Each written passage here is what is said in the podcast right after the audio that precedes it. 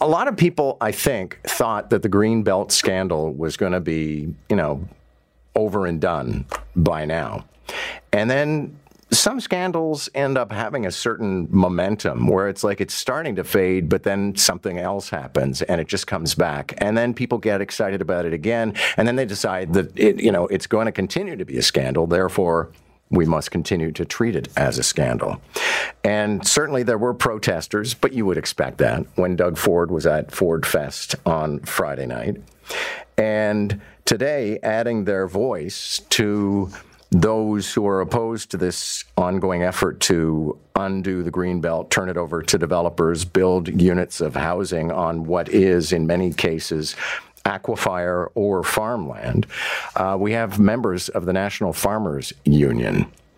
My guest is Max Hansgen, president of the National Farmers Union Ontario. It's nice to have you. Good morning. Good morning, John. Thanks for having me on the show. Okay, so uh, is, let me just, in general, start with what precisely is your objection to reopening portions of the green belt for development? The objection is that farmland is a very finite resource in this province.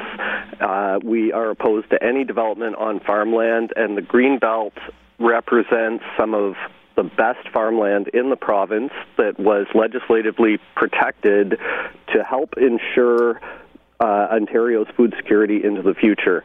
And now we are being told by the government that we are going to undo those protections and open up this land to development, and it is a threat to the food security of Ontario, and it is also uh, yet another hurdle for farmers who already find it difficult to be able to afford to purchase land to continue or expand their farming operations.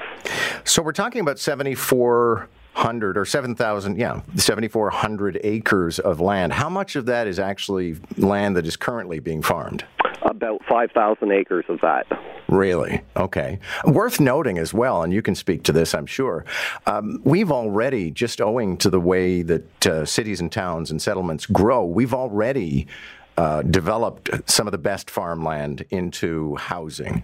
Sorry, could, what was the question? Well, that already to this point in history, you know, even before we get to the green belt, some of the best farmland, just by sheer definition of how we build cities, which is, you know, you have good land, you build a farm, you build multiple farms, then people want to live there. Next thing you know, you start building over the farms. So we've already absorbed in the past a considerable amount of our farm farmland. Yes, that's that's true. Uh, just because that's what we have done in the past does not mean we should continue doing that into the future. Ontario has been losing about 319 acres per day of farmland already to development, and even from the government's own affordability task force on housing, their recommendations were that all of the needs for future developments could be met within existing urban settlement areas. We don't need to move out onto more farmland. We can focus on intensifying development within the existing urban settlement areas. We don't need to pave over even more farmland. Do you feel that you are being heard at Queen's Park? That's tricky to say. I would say only only slightly, okay. not to the level we would like to be heard. And I mean, do you expect that this government may actually finally back down? And by adding your voice to the chorus, you're making it a little bit more difficult for them to continue? That's what we would hope. Uh, I think there is a real possibility.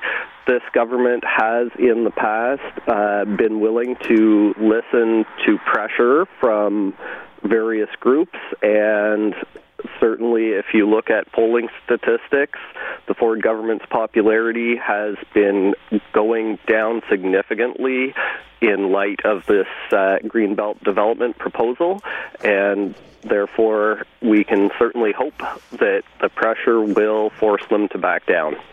Thank you, sir. Good luck. Okay, thanks. Bye Max Hansgen is the president of the National Farmers Union of Ontario.